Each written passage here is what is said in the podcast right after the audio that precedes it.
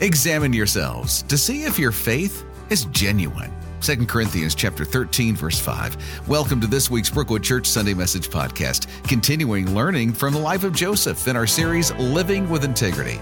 The message, authenticity. We'll see how Joseph displayed authentic faith in the midst of difficulties, struggles, and sorrow. Here's senior pastor Perry Duggar.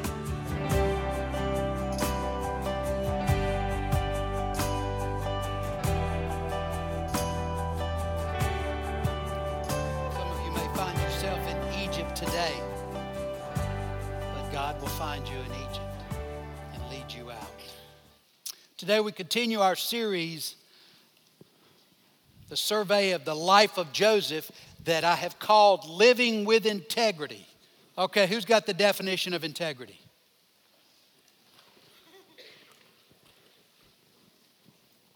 Come on.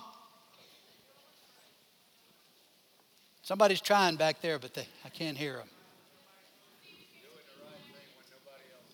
That's a good one. Doing the right thing when no one else is looking. That's a good one. Also, it, you can do it simply this there's a consistency between my beliefs and my behavior. Today's message is entitled Authenticity. Okay, give me a definition of authenticity. Real. Okay, that's a good one. Genuine, true, actual, in this message, we're focusing on genuine faith. In other words, being a true follower of God. Take out your outline. You'll see the, the theme verse that I've chosen is actually from Second Corinthians, which we surveyed in the fall. And it says, Examine yourselves to see if your faith is genuine. Is your faith real, authentic? We'll examine the authenticity of Joseph's faith in, in difficult circumstances. I don't know whether your faith can actually be proven in other than difficult circumstances. What do you think? Doesn't require faith when all is going well, does it?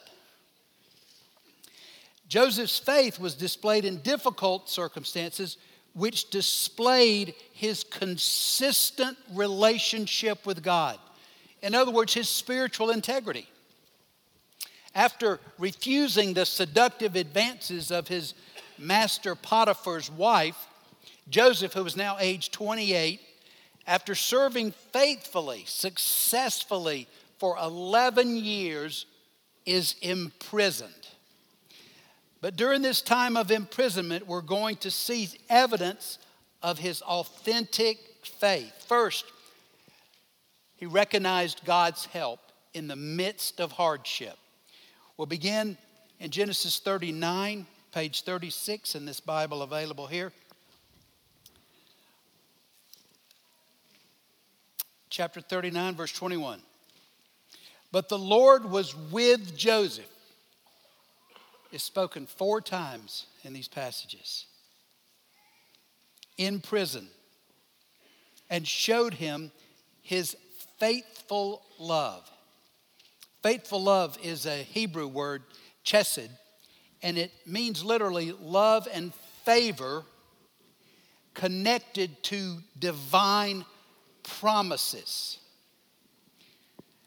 And the Lord made Joseph a favorite of the prison warden.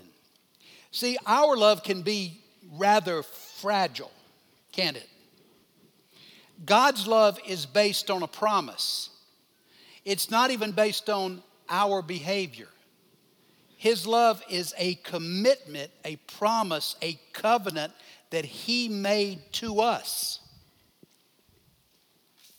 And He expressed it to Joseph in prison. You know, how many of us are in prison today? How many of us are in Egypt? How many of us are in difficult circumstances? And if so, do you think that your circumstances prove that God has abandoned you? Because I think we often do that, don't we? If my life isn't where I want it to be, if my circumstances aren't what I would prefer them to be, then I accuse God of abandoning me. But even in imprisonment, we see God's grace in Joseph's life. His favor is apparent. Joseph was imprisoned instead of executed. And I told you that Potiphar was not only the captain of the Pharaoh's guard, he was also the chief of executioners. So Potiphar would have had the power to summarily execute Joseph. He didn't. He imprisoned him. Perhaps he wasn't convinced of his wife's story. Perhaps he knew about her character. But the interesting thing in the ancient Near East, only one nation imprisoned to punish. You know what the nation was?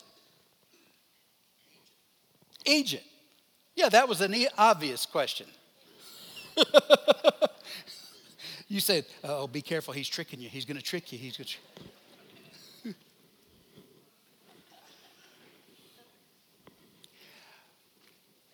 God's aid in Joseph's efforts also is another indicator of God's favor, which Joseph was aware of, but was also observed by the warden. Verse 22. Before long, the warden put Joseph in charge of all the other prisoners and over everything that happened in the prison. The warden had, more, had no more worries because Joseph took care of everything. The Lord was with him. There it is again. And caused everything he did to succeed. See, it's repeated four times. God is with God was with Joseph. God was with Joseph. God was with Joseph. The first mentions were when he was enslaved. The next mentions are when he's imprisoned. Because God wants us to see that our worldly circumstances don't determine His presence. But we have to be very, very careful that we don't fall prey to a worldly approach to life that's this world first, so that we judge God's grace or lack of grace toward us by our situation. when we belong to God, He is committed to express His promised love to us. Always. In every circumstance and situation. And that includes times of difficulty, hardship, and suffering. Some of you are in difficulty today. Some of you have a threat hanging over your heads. Can you detect God's love right now? Can you? Are you receiving God's assistance, even though the circumstances aren't perfect? Are you? You will, and you'll recognize it, you'll see it, you'll be encouraged by it if you know Him because you will spot his hand at work. You know this passage, Romans 8 28. And we know that God causes everything to work together for the good of everybody? Is it everyone? Are there conditions? There are conditions. For those who love God and are called according to his purpose for them. See, very often his purpose includes some pain, it includes some hardship. And yet, he's committed, he's promised to work every situation for our good.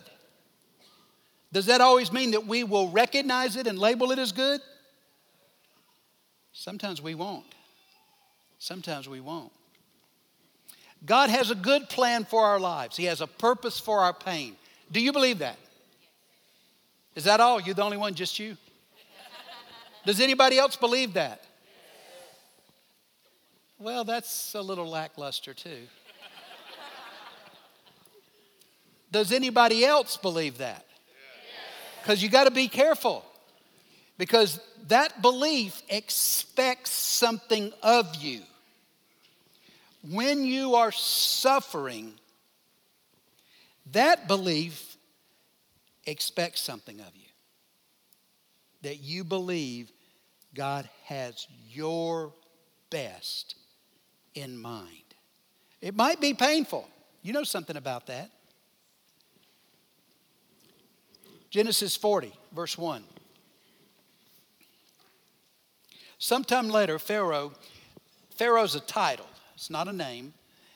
It means in Egyptian, great house, and it became the title for the king. Sometime later, Pharaoh's chief cupbearer and chief baker offended their royal master.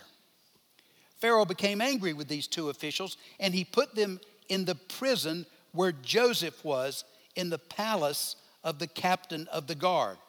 May have been in a dungeon, may have been house arrest, but they are clearly imprisoned. They remained in prison for quite some time, and the captain of the guard assigned them to Joseph, who looked after them. The chief baker obviously prepared food for Pharaoh.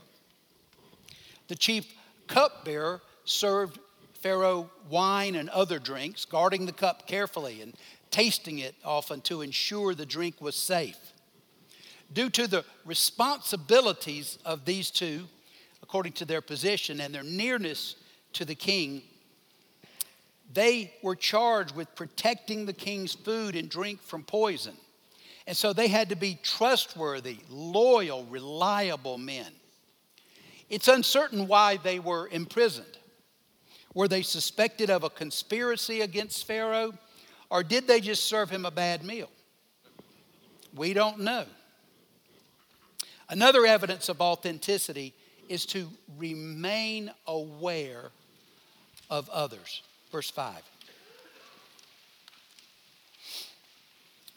While they were in prison, Pharaoh's cupbearer and baker each had a dream one night and each dream had its own meaning. When Joseph saw them the next morning, he noticed that they both looked upset. Why do you look so worried today? He asked them. Joseph was wrongfully imprisoned because of a false accusation by a rejected woman. He lost his position, his reputation, and his freedom, limited though it was. We would understand if Joseph sat in a corner doing what? Feeling sorry for himself, sulking immersed in angry self pity. But he didn't become consumed with his own sorrow. He continued to serve faithfully in prison. And I think, I think that may be easier. You know, you can be upset and go through the motions, do the job you have to do at work, sort of in a perfunctory way, in a bad mood, but you know, you do it. But, but that's not what Joseph did. Joseph remained sensitive enough to notice sadness on the faces of these prisoners.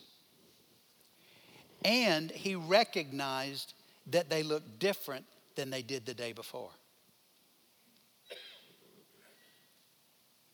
When things don't go well in our lives, in our relationships, in our jobs, in our health, we tend to turn inward, become self absorbed, and we don't notice anything or anyone around us. In fact, some of us use this phrase leave me alone. Or I want to be left alone. Not Joseph.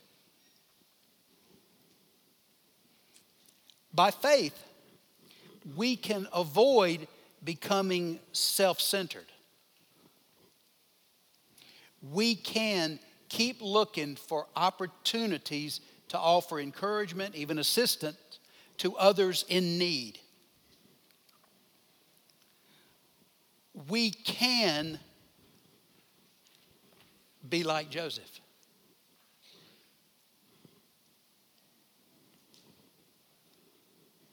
And also like Jesus. Jesus on the cross, you know what he said. Father, would you forgive these people? They don't really know what they're doing to me. Would any of us have said that? I think I'd have said, open up the earth and swallow them right now. He didn't. And he was, these are, he was only, only hung for a few hours. And he was sensitive enough toward people he cared about that he was concerned who would take care of his mother. And he said, John, you take care of her.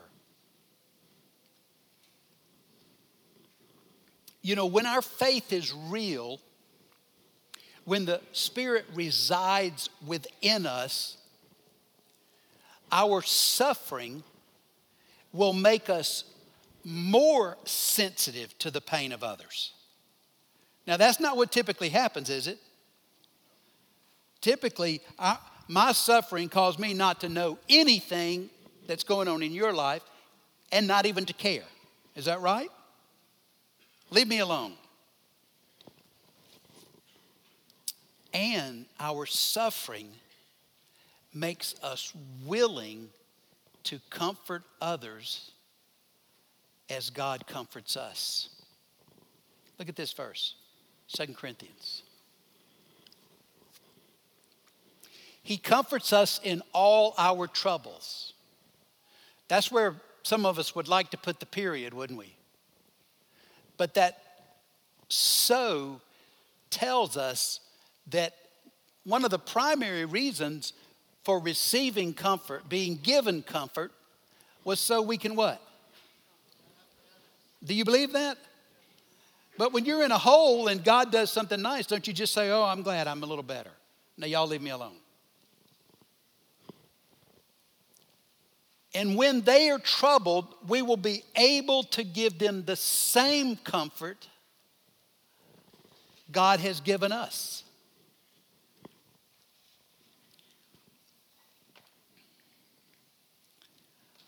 I think those who have suffered and been comforted are always the ones who are able to apply the balm the best people who have, who have struggled with addictions and by God's grace emerged from it are the best ones to help the next one out. Women who've lost children are the most effective at comforting others who have lost children. So, where have you been hurt? What pain have you suffered? How are you using your particular personal pain that God has comforted you from to relieve the pain of others? And you know what happens is when you focus on others, it lightens your load. Because you know, to be in intense agony, your focus has to be where? On yourself. It lessens your sorrow. It lightens your grief. And it makes your difficult situation more bearable. I had a disappointing conversation with someone I know well recently, and he's had a difficult life with a difficult parent. And I have been reaching out to this person, and he didn't answer my phone call. And he sent me a text and he said, I'm not going to answer your calls for a while because I need to work through this. I'm not sure that's the way you work through it. I think this is the way you work through it is you use that pain to relieve the pain in others. And you know what? Some of us have been closed off and closed up for most of our lives. Because that pain you suffered as a child, it doesn't just drain away as the years pass. Here's God's prescription to take the pain you've suffered and use it to comfort others. When you're disappointed or suffering, do you turn inward?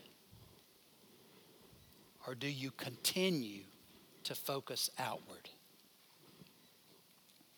A related evidence of authenticity is to respond to people's needs, recognize them first, then do something about it. Verse 8.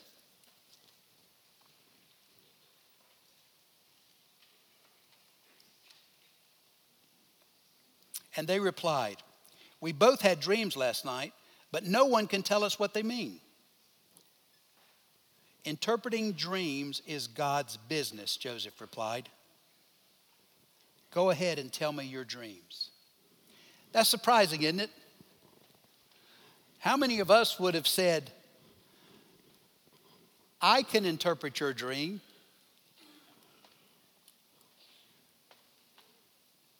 Instead of what Joseph said, which shows his integrity, God can interpret dreams. Now go ahead and tell me. It's interesting in our world, isn't it? That in the Christian world, when someone has received a gift from God, they claim it as their own. Over the years, I've gone in search of, to confirm um, that there were individuals with a power of healing. Scripture says a gift of healing. I wanted to know. I've had, I, and I've tracked down a few situations where people claim to have it. And um, I, I'm fully convinced God can heal. Are you? I'm not convinced he gives that power to a person to dispense as they will. I haven't, I haven't been able to confirm that. I think if God did dispense a gift like that, you should empty out Prisma. Now, you'd frustrate the administrators, but you should go from hospital to hospital and completely empty them out. But that's not the way I see God giving these gifts. God apportioned gifts through people for a situation, for a period, for a time, and then it moves. I really think all spiritual gifts are like that. You know how a few years ago we took these spiritual gift tests and it became almost like your zodiac? I think God is more personal and individual in the way He dispenses gifts into situations, into certain circumstances. But Joseph had this gift. He could hear from God, but he said, It's God, it's something God can do, it's not something I do, I can do it's surprising that, that Joseph would have noticed the faces on these prisoners, isn't it? I mean, do you notice anything when you're in a bad mood? But it's even more startling that he would notice it and then do something about it. Because you know, you know how when you're in that bad mood, you know that somebody's upset. And so it requires real effort to avoid them and to act like you didn't see anything. Would we have offered? Verse 9. So the cupbearer told Joseph his dream first. In my dream, I saw a grapevine in front of me. The vine had three branches that began to bud and blossom, and soon it produced clusters of rich grapes. I was holding the Pharaoh's wine cup in my hand, which was his former occupation. So I took a cluster of grapes and I squeezed the juice into the cup. Then I placed the cup in the Pharaoh's hand. This is what the dream means, Joseph said. The three branches represent three days. Within three days, Pharaoh will lift you up. That's not an accurate translation from Hebrew. An accurate translation from Hebrew is lift up your head and restore you to your position as his cupbearer. The reason I said um, I wanted you to know that Hebrew is because that's an idiom for showing favor or pardoning someone. Now, Joseph had his own problems, didn't, didn't he? So, why would he care about helping someone else with theirs? Bad circumstances did not rob Joseph of his faith, and it doesn't us. Re- bad circumstances didn't deprive Joseph of this understanding or didn't cause him to reject this, his understanding that he was called to serve and honor God by helping others. And so are we. Ephesians 2:10 For we are God's masterpiece. Do you know that? Y'all repeat that. For I am God's masterpiece. Do it with a little more, a little more enthusiasm. Because some of you really need to think about that. Some of you see yourselves as second rate, as permanently stalled out, as wounded, as second class, as something. That's not, who, that's not how God made you. But because He made you that way, there's some requirements. He created us anew in Christ Jesus. There's that so again. So we can do the good things He planned for us long ago. Do you believe that? Okay, so what good things are you doing? Because we ought to be able to send a list around, right? I mean, that says if you've been created anew, you're involved in the good things He planned for you to do, right? So, what are they? We've got time.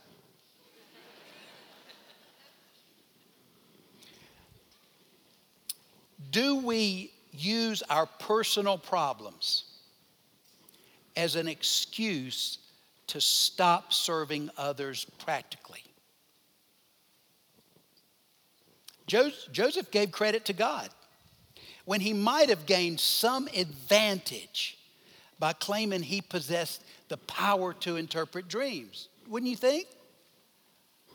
This might be useful to me later. Joseph obviously sought God for this cupbearer, and he received a very clear response, apparently. But it appears that God hasn't answered Joseph about his own situation, at least clearly. Or if God spoke, Joseph didn't like the response. Have you ever gotten a response from God you didn't like? So you went looking for another one? Anybody ever done that? Here's the evidence of it Genesis 40, verse 14.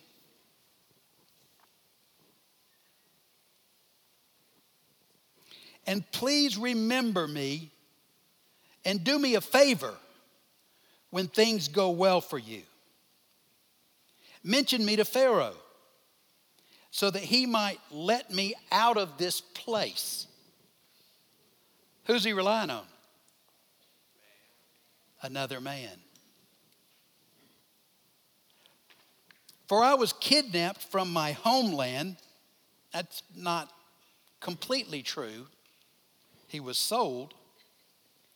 the land of the Hebrews, and now I'm here in prison, but I did nothing to deserve it. What do you hear in that? Whining, feeling sorry for himself. He did contribute to his brothers selling him. Now, maybe with Pharaoh's wife, he, he didn't contribute to that. We don't know. Appears not. So, what do we see here? Joseph showing his humanity, his frustration with his painful circumstances. Now we go, well, how could Joseph, who he knew God's presence and his assistance personally, who could ask God questions that he would answer in a way that Joseph knew what he was saying, how could Joseph rely on an unbeliever, a pagan, an idol worshiper to obtain his freedom? Do you know God is with you? How many of you really think God is with you? Has He ever helped you? Has God ever helped you? I know He's helped you. Then why seek the world's solution to your problems? Well, God hasn't done anything. Well, let me ask that question. Then why seek the world's solution to your problems? An authentic relationship with God does not guarantee a lack of troubles in this world. In fact, it guarantees it. John, John 16 33. But also guaranteed is God's nearness, His comfort, and His commitment to use our struggles to strengthen our faith. James 1, 2 through 4, James, Romans 5, 3 through 5. But see, we have to decide which one's more important. Do we really want what we want in this world? Then we don't want to be bothered or hassled in any way, do we? And yet, if we want to be conformed to Christ's image, if we want to be prepared for eternity, it's going to happen through hardship. You believe that? I don't believe we get conformed apart from difficulty. An additional evidence of, evidence of authenticity is to resolve to speak truth. Verse 16. When the chief baker, I love this verse. When the chief baker saw that Joseph had given the first dream such a positive interpretation. He said to Joseph, Well, I had a dream, too. In my dream, there were three baskets of white pastries stacked on my head. The top basket contained all kinds of pastries for Pharaoh, but the birds came and ate them from the basket on my head. This is what the dream means, Joseph told him. The three baskets also represent three days. Three days from now, Pharaoh will lift you up. That's not what the Hebrew says. What the Hebrew says is again, Pharaoh will lift up your head. But there's more. Pharaoh will lift up your head from off you. And impale your body on a pole. Then birds will come and peck away at your flesh. Now, that statement, if you saw the Birds movie, you know how horrifying that is. but most of y'all don't know. A few of us were around when that movie was out. Roland was, and I was. But that was a horrifying statement to this man, You know why? Who invented embalming? That's not a trick question. Egyptians did 5,000 years ago. But it wasn't just to preserve the bodies for a nice funeral. They preserved the bodies because they were preparing the body for well being in the afterlife. So when this baker is told that the birds will peck away his flesh, basically, it will, he'll not only die on earth, he'll have no existence in the afterlife in heaven. Joseph spoke God's truth to this baker. He didn't compromise it, he didn't soften it, he didn't explain it away. See, authentic faith requires us to represent God accurately to our family, to our friends, to our coworkers, to our neighbors, to communicate God's truthful opinion in our community. Even when the message may not be well received. Now, I didn't say to communicate it harshly, angrily, anything like that, right? You didn't hear that. that. We communicate the harshest truth in the gentlest, most humble way possible. But we don't alter God's truth. And we don't fail to speak when the opportunity arises.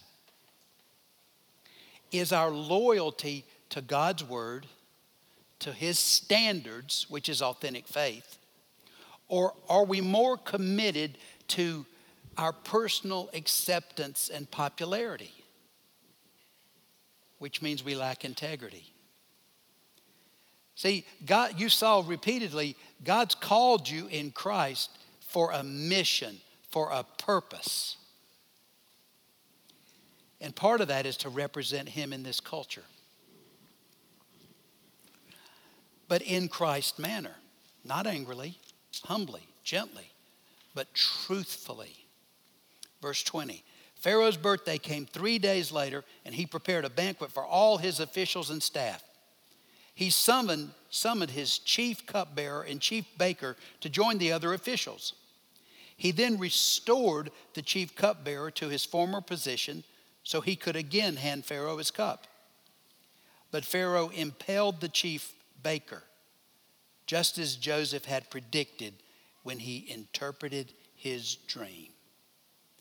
Well, Joseph did right. Did he benefit? Pharaoh's chief cupbearer, however, forgot all about Joseph, never giving him another thought.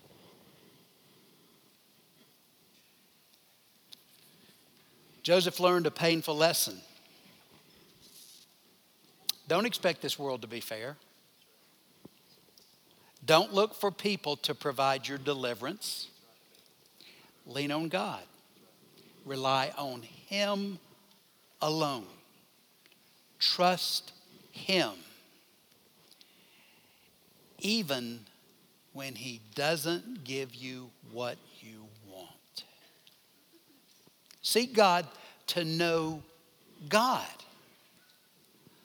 not to achieve your goals, not to gain His gifts. You see how different that is? We seek God to know God. There'll be care volunteers here at the front. And if something I've said or something the Spirit provoked in you, uh, something you want to talk about, have prayed over, they'll anoint you with oil. There's also the private room, the Care Connection room across the concourse. They'll be here as long as you need them.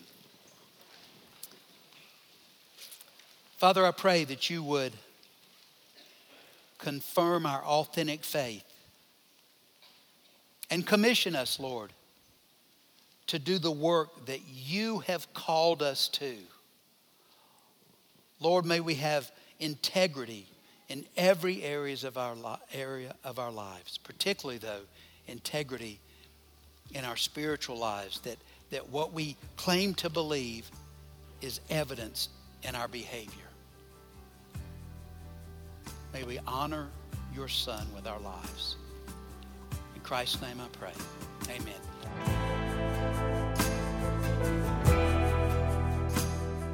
Thanks for joining us for this week's podcast. Next week, we'll continue exploring the life of Joseph in our series, Living with Integrity. To prepare, read Genesis chapter 41. Be sure to subscribe wherever you listen to podcasts to stay up to date on the Living with Integrity series. If you like what you've been hearing, leave a review so that others can discover how they can have a transformed life in Christ. You can watch a video of this week's message, listen to worship, or search through the message archives. Visit brookwoodchurch.org slash watch or download the Brookwood Church app. You can also get connected at Brookwood. Email us connections at brookwoodchurch.org or call 864 688 8326 to speak to someone on our connections team. Thanks for listening and have a great week.